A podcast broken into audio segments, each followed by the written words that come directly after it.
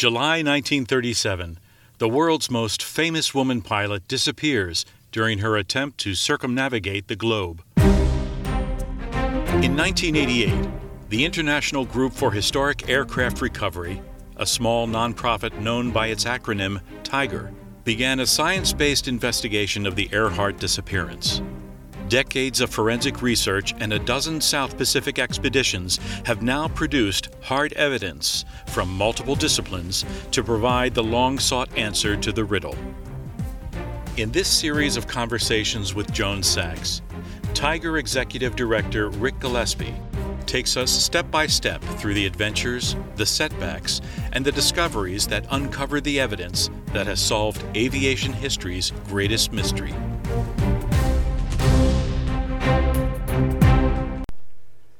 Hi, I'm Joan Sachs.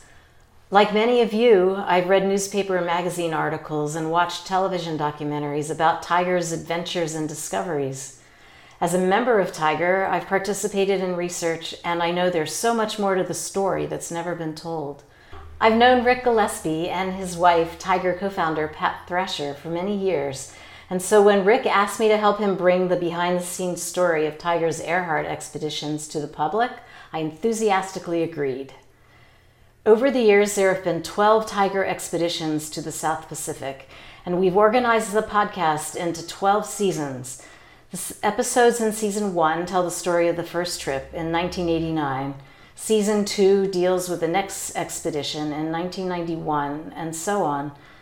To follow the progress of the investigation, you'll want to listen to the episodes and seasons in order. For newcomers, we make it easy to catch up with the story so far by publishing a compilation at the end of each season. Now, let's get to the next episode. Hi, Rick. In season four of the Earhart expeditions, we talked about the dramatic events of 1997 and 1998. Yeah, that was a wild time. You know, that 1997 expedition found nothing. And then there was a storm. We almost got killed. It had to run for sheltered water. Then we ended up stranded in Funafuti. Right, um, that's a good story. But we got important new information about wreckage that was seen on Nikumaroro by people who were now on Funafuti that had once lived on Nikumaroro. We didn't expect that. No, that was, that was great luck. Pure serendipity that we found them.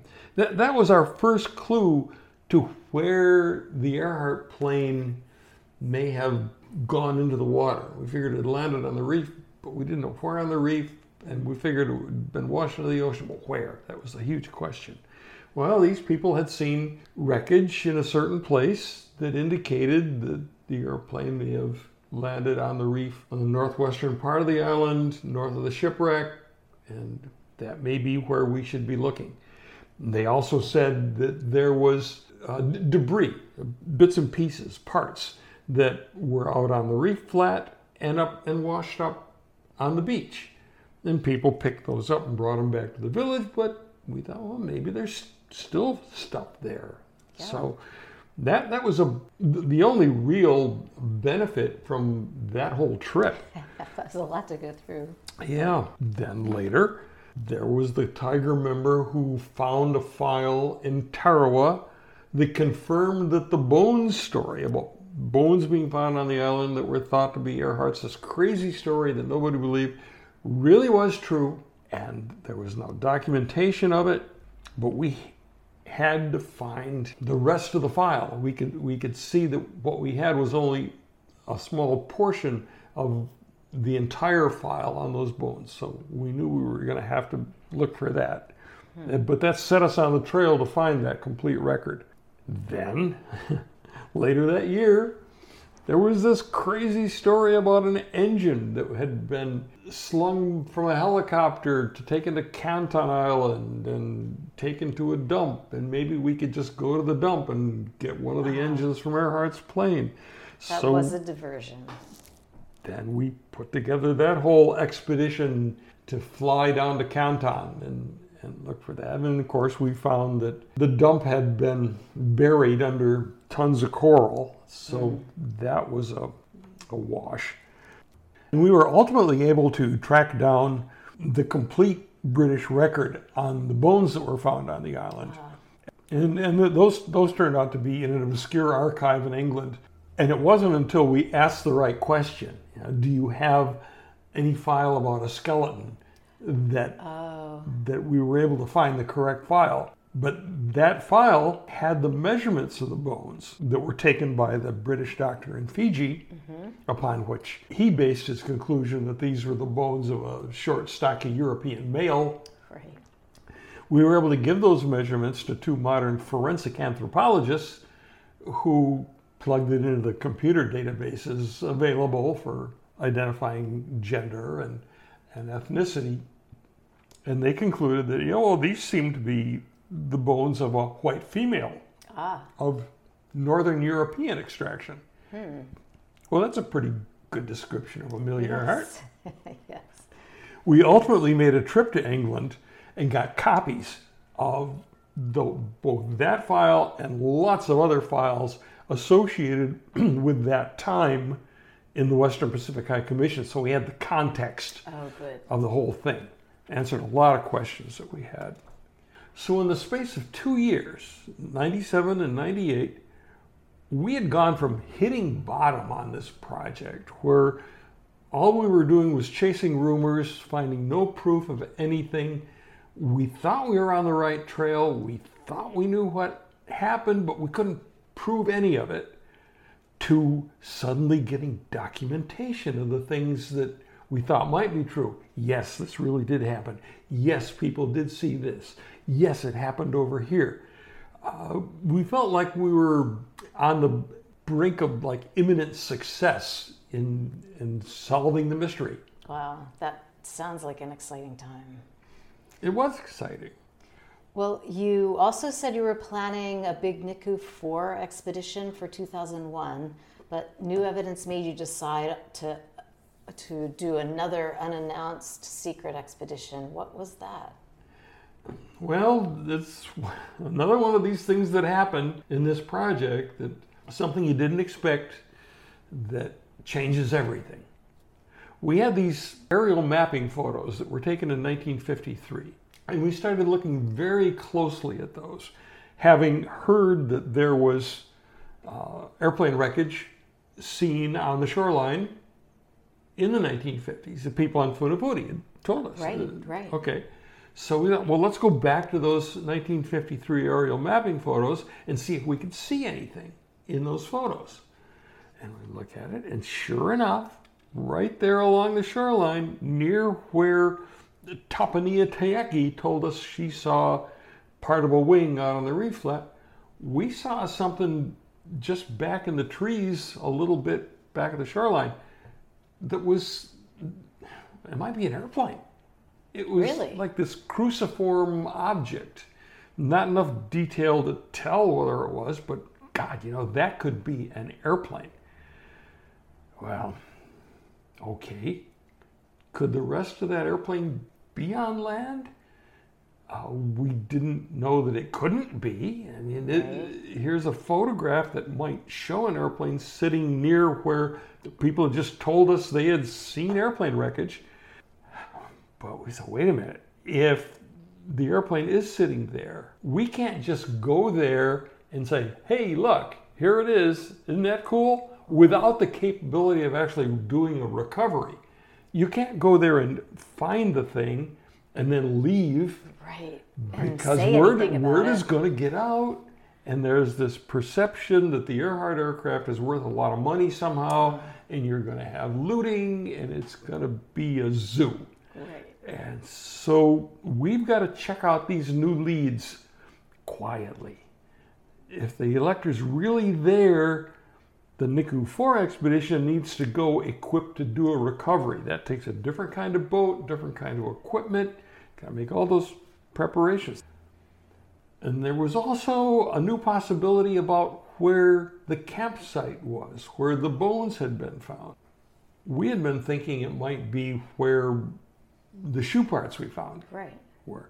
But we had looked at that closely and we couldn't find any other evidence of anything else being there.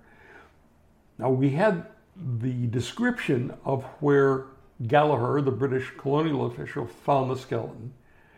And we realized that his description of the site being somewhere at the southeast end of the island, a certain distance from the high tide line, sort of what the whole thing looked like, started to sound very much like the area we had looked at in 1996 because there'd been a tank there. We were looking for a tank that we thought might be an airplane fuel tank. Turned out to be just a water collection tank.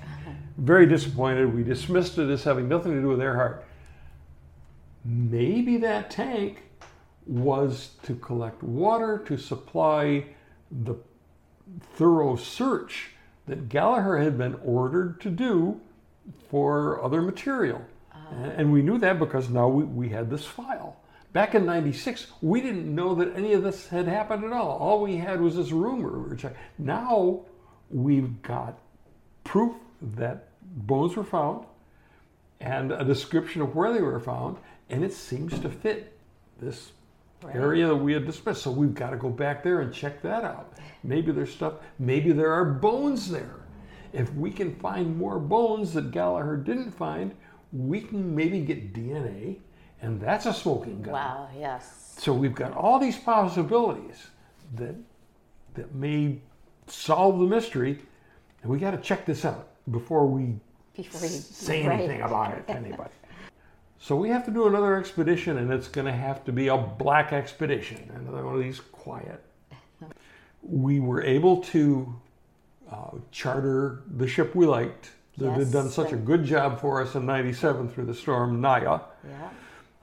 We put together a 12 person team, and this time we included one of our forensic anthropologists, Dr. Karen Burns, Kar Burns. Ah, At the same time we were going to do this, put together this secret expedition, we're going to put a team in Fiji to see if we can find the bones that were taken back to Fiji and misidentified. right. Maybe they're there someplace.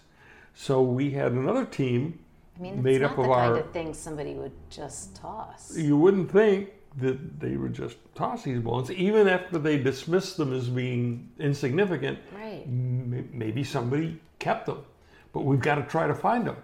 So our senior archaeologist and several other volunteers went over, and they're going to see what they can find out. Hmm, interesting. Chase those bones. So off we go. It was uh, July 5th of 1999. We sailed from Fiji aboard Nai'a. It was another rough passage out to Niku.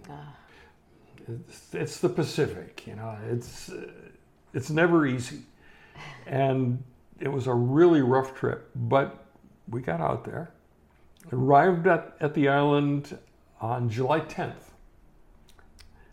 and it's raining, heavy rain, and we've got to go ashore and open up our trails, cut the underbrush back, Oh and it's just miserable. And you're soaking wet, and it's hot, and you're hacking through. On top of that, the water maker on the ship goes down. It's inoperative. Oh, So we're going to have to rely on just the water that's stored in tanks. Now, there's enough to get us through if we're careful, but we're not going to be doing any laundry. oh. That's out of the question. Ah. You can shower though, right? Um, yeah, Navy showers. the, the way the way the Navy shower works is you get in the shower, you turn on the water, you get wet. You turn off the water, you get soaped up. You do all everything thing you're going to do with the soap. Then you turn the water back off and rinse off. I That's didn't realize that's where my dad learned that. that's a Navy shower. So, hmm. okay, we've said a hundred times that expeditions are mostly carrying heavy, awkward objects over difficult terrain and uncomfortable weather. I mean, that's this- what an expedition is. It describes And- the mission. Then. And this one, this one was an expedition. We get ashore, we get our trails cleared. It's still raining. We need to set up grid lines to search for our cruciform object that might be this Right. airplane. And in doing that, we find another grave. it's Oh, not where a grave should be, according to what we think should happen out there. Hmm. So Kar Burns is, wants to excavate that grave. This, this could be Fred Noonan. Yeah. So we go to our Kiribati representative and say, um, we got a grave over here. We kind of like to dig it up. And he says, yeah, okay, go for it. okay, good. So we set about uh, excavating the grave. So, okay, we're hacking the underbrush and laying out our grids and searching around with metal detectors and eyeballs, and there's no cruciform objects.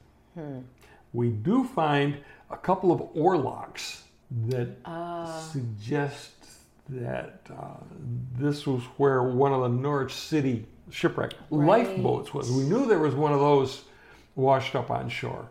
And that could be maybe this cruciform object was somehow associated with a lifeboat. I don't know. But there was sure no airplane sitting there. Right. Okay. Well, they get down into the grave, and it turns out to be a two or three year old child. Okay, so that didn't work out either. So nothing is going particularly well. Right. You know, the things that we wanted to check out are proving to be not what we hoped they were. But by this time, we had satellite phones. Oh. Yeah, An technology upgrade, catching up. technology is catching up here. And we are able to check in with the team in Fiji to see how they're doing. Well, they haven't found any bones either. Hmm. But they did go to visit a woman who was living in Fiji who was the daughter of the guy who had been the island carpenter. Oh, on Gardner Island? He had he had been the island, island carpenter on Gardner Island back in 1940 and 41. Okay. And she was from the Ellis Islands. She was from Tuvalu. She was from Funafuti. She was now living in, in Fiji. Her name was Emily Sikuli. Now, back in 1940 41, her name was Sengalo Samuela. And the island carpenter was Temo uh, Samuela. She had been given the nickname Emily by people in Funafuti that, that uh, knew her. And then when she was married, her name became Sikuli. So she was Emily Sikuli, I see. although on the record she was Singalo Samuelo.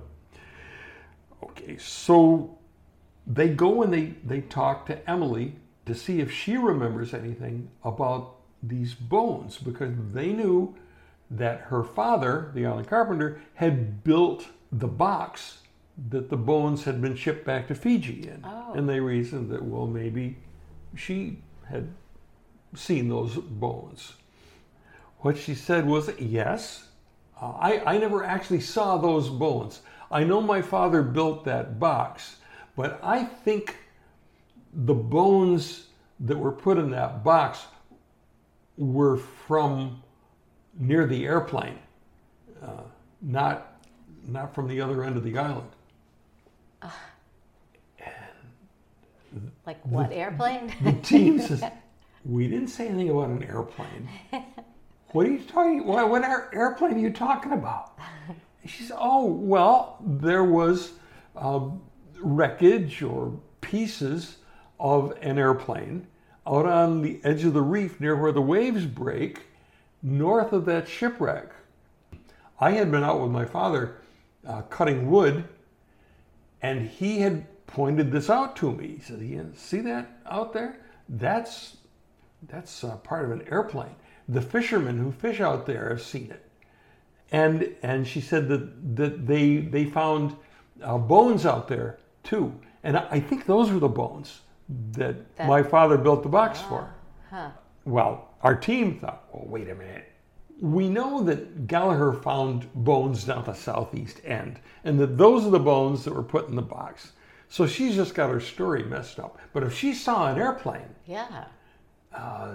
that's important because that fits in with what everybody else is saying about where that airplane was. And how old was she? She was about? 14. Oh, okay, so she would. yeah. And, and she left the island in uh, November of 1941 to go to nursing school. Okay. So we have a good handle. We, we Yeah. handle on that. We we have the records of when she was on the uh, when she arrived, in early 1940 and de- departed late 1941. Hmm. So that all checked out. So that's really important information. Back on Nikumaroro, well, we're very encouraged to get this word Sure. that, that we've got a new witness. But we've still got to see if there's airplane wreckage somewhere along this shoreline. And the only, only way to search for it is to cut into this horrific scaevola vegetation oh, along the shoreline, this solid wall of underbrush. So what we did was lay out a pattern where we would tie off with bright colored surveyor's tape every 25 meters along the shoreline. And in each of those places, we would cut back in with machetes through the scaevola, mm, 30 to 40 meters. And Like a straight line. a straight line back in 90 degrees Wow. to the shoreline, looking for anything that had washed up in there and had later been grown over with this stuff. And you did it every 25 meters because you could see about that, about half that distance either side, so you've got it all covered. Right. And you were searching with uh, metal detectors, with Well, we had metal detectors with us and searched to, aluminum. to the degree we could, mm-hmm. but where the vegetation is that thick, there's just not much you can do. You, just you're- look. you, you, you can't get the head of the metal detector down there without cutting way more vegetation than we had time to cut. So it's basically an eyeball search, hmm. and we're finding all kinds of stuff back in there, but mostly flip flops, Oh. plastic debris. You wouldn't believe the junk that washes up. We found some shipwreck debris as much as 10 meters back in really from the North City. from the Norwich City wreck, Oh, wow. indicating that, yeah, the storms really do Yeah. push stuff back in there, but no airplane parts. And it's hot. Jeez, the temperature's routinely over 100 degrees. Oh, gosh. It's the rain has stopped. Now the sun's out, just as we're really having to work hard. And by like July 18th, we've been there a couple weeks now, doing this kind of work. People are fried. Oh. They're they're really burning out, and we decide we we don't have time to go down and inspect that site that we dismissed in 1996. There just isn't time to do that because we know the scaevola has grown up and we'd be having to cut Do back in again, there. We just can't do that. That'll have to wait for the next time. So it was time to head home. Plenty we needed to do. We had un- we had discovered another two graves Oh, that no. ought to be opened up. Maybe one of them's Noonan. We're gonna have to do some more grave digging when we come back. So on the 20th of July, we uh, we sailed back to Fiji. Actually, had a good trip back to Fiji. Oh, Relatively calm seas, good winds. It was a good trip back. Meanwhile, back on Fiji, our Fiji bone search team was coming up dry. They had found Emily Sikuli, and that was a great Yes. story. But every avenue of investigation they could think of had been investigated and turned out to be a dry hole. There, there just was no record of anybody ever doing anything with those bones. Now, one of the things they wanted to do was search the hospital where the doctor worked, who had done the examination on the bones, on the chance that the bones were there someplace. But they didn't. They couldn't get permission to oh. to search the whole hospital, so hmm. that didn't get done. But every other lead they could think of just turned out to be nothing. So when we got back, they were just leaving. We all we just had so time. were all traveling separately. We were traveling separately. We we did have time to say hi to them and get their in-person report, but I wanted to talk to Emily I bet. Because we we had uh, a camera to videotape. I wanted to get her on videotape. Yeah. So we made another appointment. Now all these connections were being made through a contact there in Fiji named Foua Tofinga. He was another Tuvaluan from Funafuti, but back during the Western Pacific High Commission days, he had been sort of the office manager for the secretary of the High Commission. So he had access to some very high level people. And so he knew a lot and he was good. He was very cooperative and he spoke excellent English. But of course, he also spoke Tuvaluan. And Emily didn't have much English at all. She understood English pretty good, but didn't even try to speak it. So you needed to go through the translator to Well, that was handy. interview Emily. So we met with Emily, we set up the video camera, and I asked her my own questions about this airplane and these bones and got her whole story on videotape. And I asked her, Can you mark a place on a map Oh, where you saw this airplane wreckage out on the edge of the reef. She said, oh yeah, I can show you. And we showed her this map, and she said, okay, now, and and the, the shipwreck was marked marked on the map. She says, so this would be the wrecked ship, right? I said, yes, that would be the. And she took a pen and she said, it would be right about here. She put a little mark on the map. Okay, now we've got a mark where somebody saw airplane wreckage. And I said, Can you make a sketch of what you saw? Well, I guess. So we turn the map over on the back. She just just draws us a vertical straight line and puts like a little blob on the end of it. And she said it was a long steel, like steel metal. It's really very rusty, not good for anything.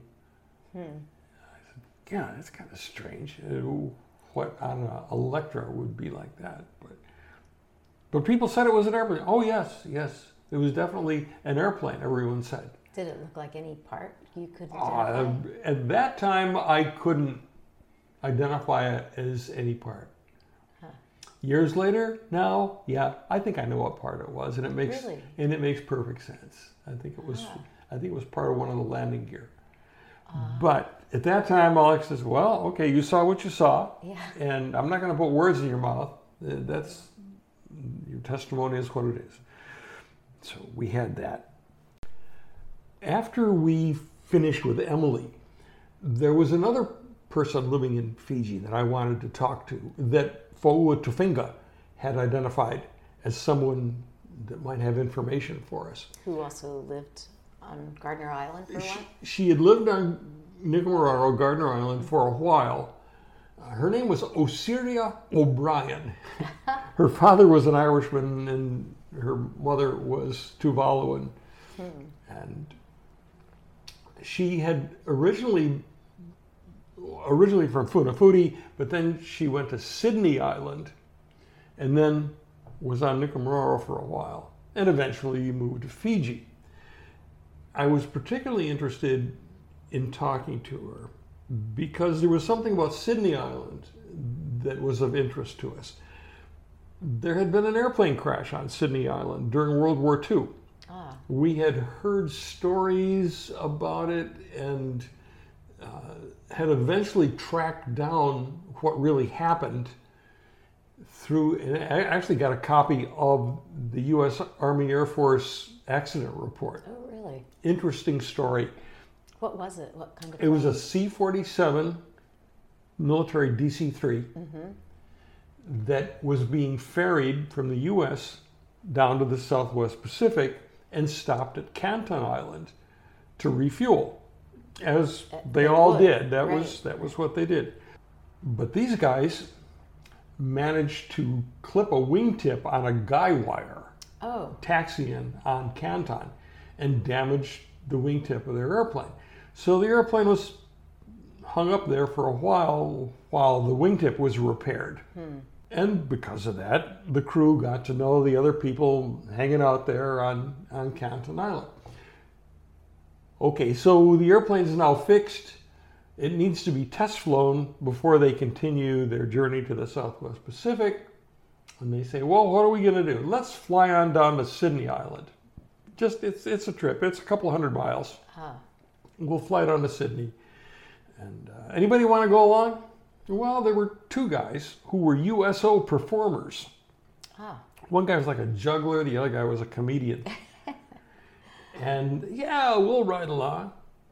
And so they take off and they go on down to Sydney and they buzz the island.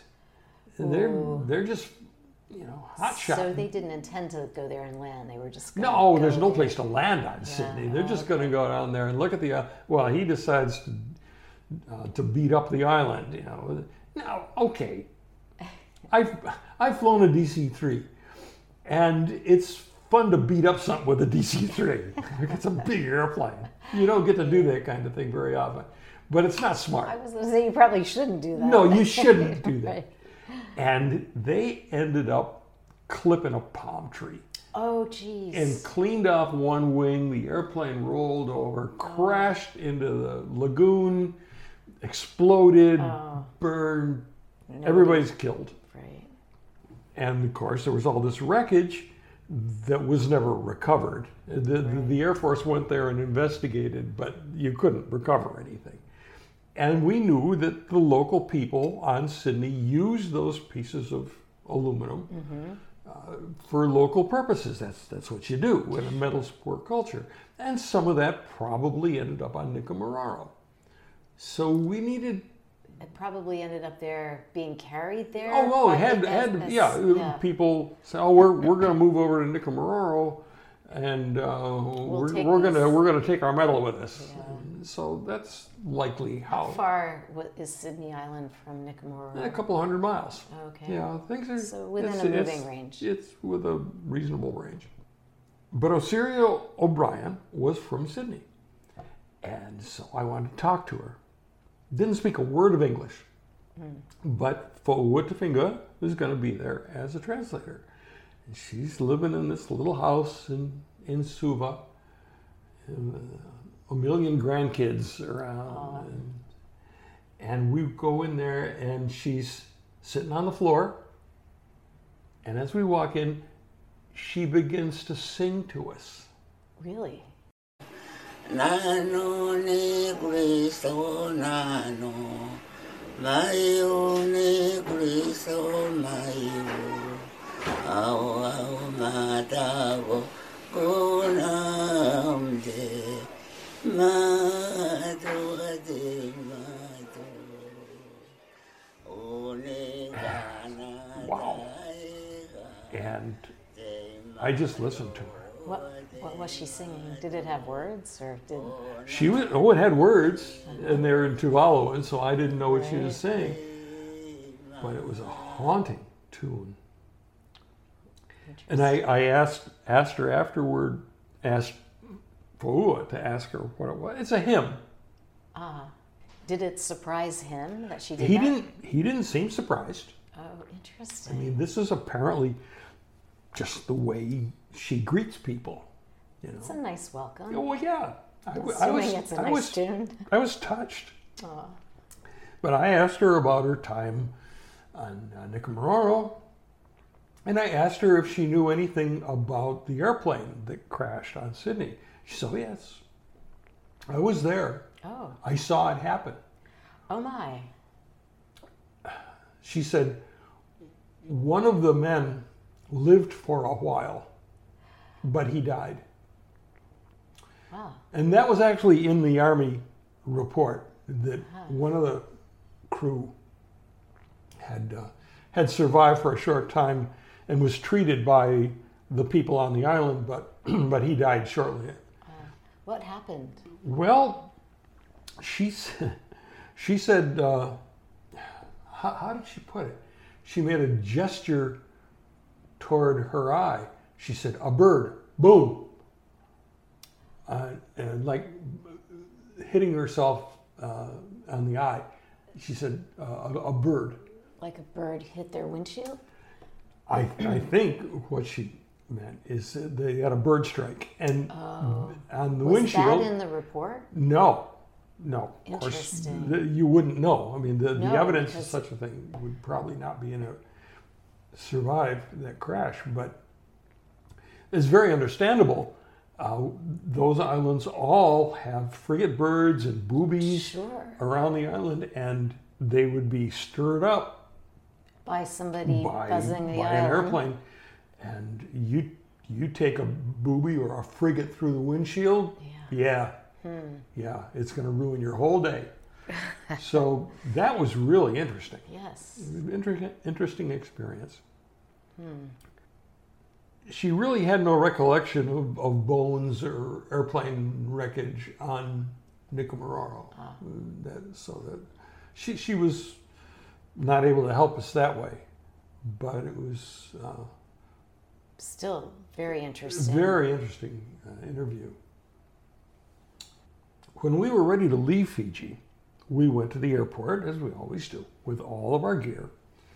The thing you have to understand about Nandi International Airport in Fiji is for a fully loaded 747, which is what we're in, it's a one way runway.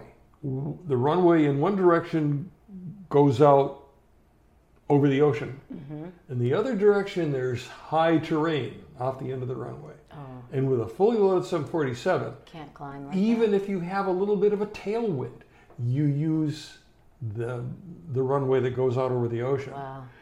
Okay, we didn't know this. I hope your pilot did. Oh, the pilots knew. What we didn't know is that when they have to do that, they lighten the airplane as much as possible. And our baggage wasn't put on the flight. Oh no. And All of your baggage was not put on the flight? No, They don't say that? no, they didn't tell us that. Do they make provisions to ship it later? Yeah, they'll they send it on the next flight they can get out the- where the wind's way. going the right way. So we get to Los Angeles and oh your bags will be in such and such and we'll forward them on to you. Oh my. Great. Okay. Well, when that happens, when you're not there to walk your own bags through customs and immigration, they open all your bags and inspect everything. Oh. And they will take things out to get a better look at what you have in there. Hmm. And they don't always get things back in the right bag because there's stuff laying around. And turns out, we find this out later.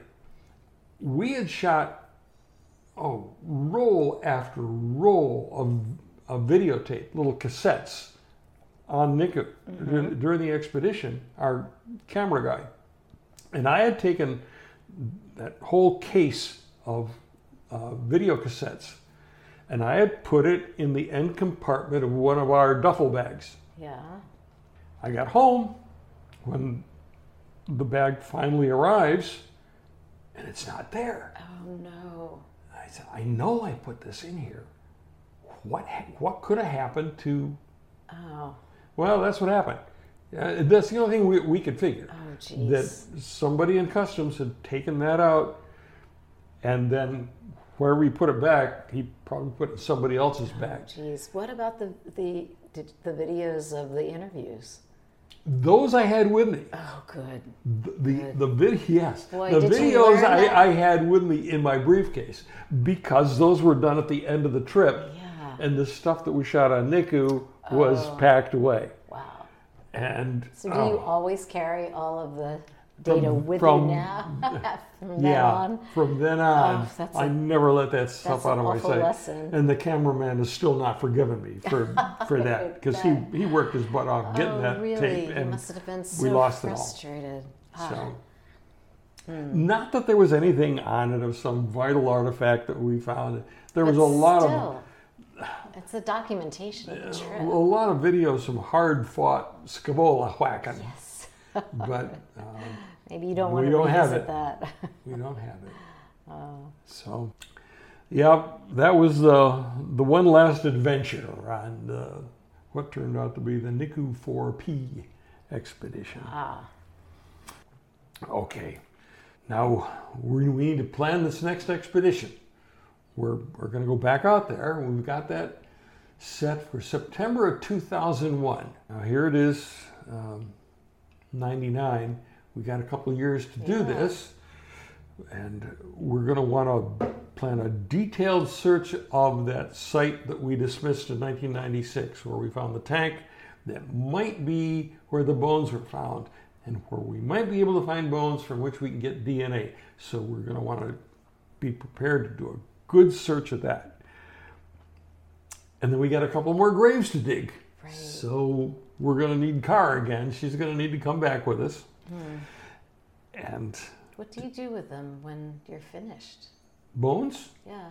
we put them back. In if the- they, if they turn af- out, after she's looked a- after she's looked know- for them and pronounced them to be something that's not Amelia Earhart, obviously, we restore the grave as well as we possibly can. Ah. Now we're we take this stuff very seriously. Yeah, I, yes, I, as- I don't like digging up graves, and uh, you try, try to be as respectful as possible Sure. when you're doing that. And we want to do an underwater search of a ledge that we knew is just off that western edge of the reef. That's going to take divers. Right. Now, And we're not going to be able to go real deep, but we can go down to 100, 120 feet anyway. We're going to need a, a, a dive team, Right. and we're going to need uh, Nai'a because Nai'a is set up to support divers, and we know they do that well.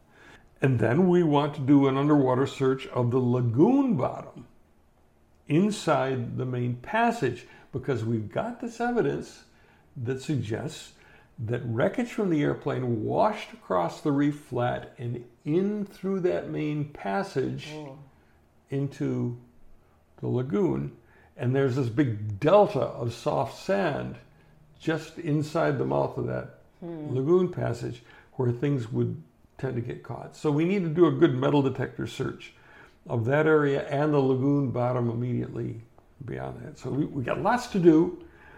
And we project that the cost is going to be in the neighborhood of $300,000 hmm. to do this. not a little bit. Uh, and as usual, we have no idea where the money's going to come from. Hmm. We did get the money, and the way that funding came about is truly weird. It's one of the strangest stories in this whole strange, weird project. So what? How? Like what happened? how Well- did that work? We're going to talk about that next time in episode one of season six, the 2001 expedition.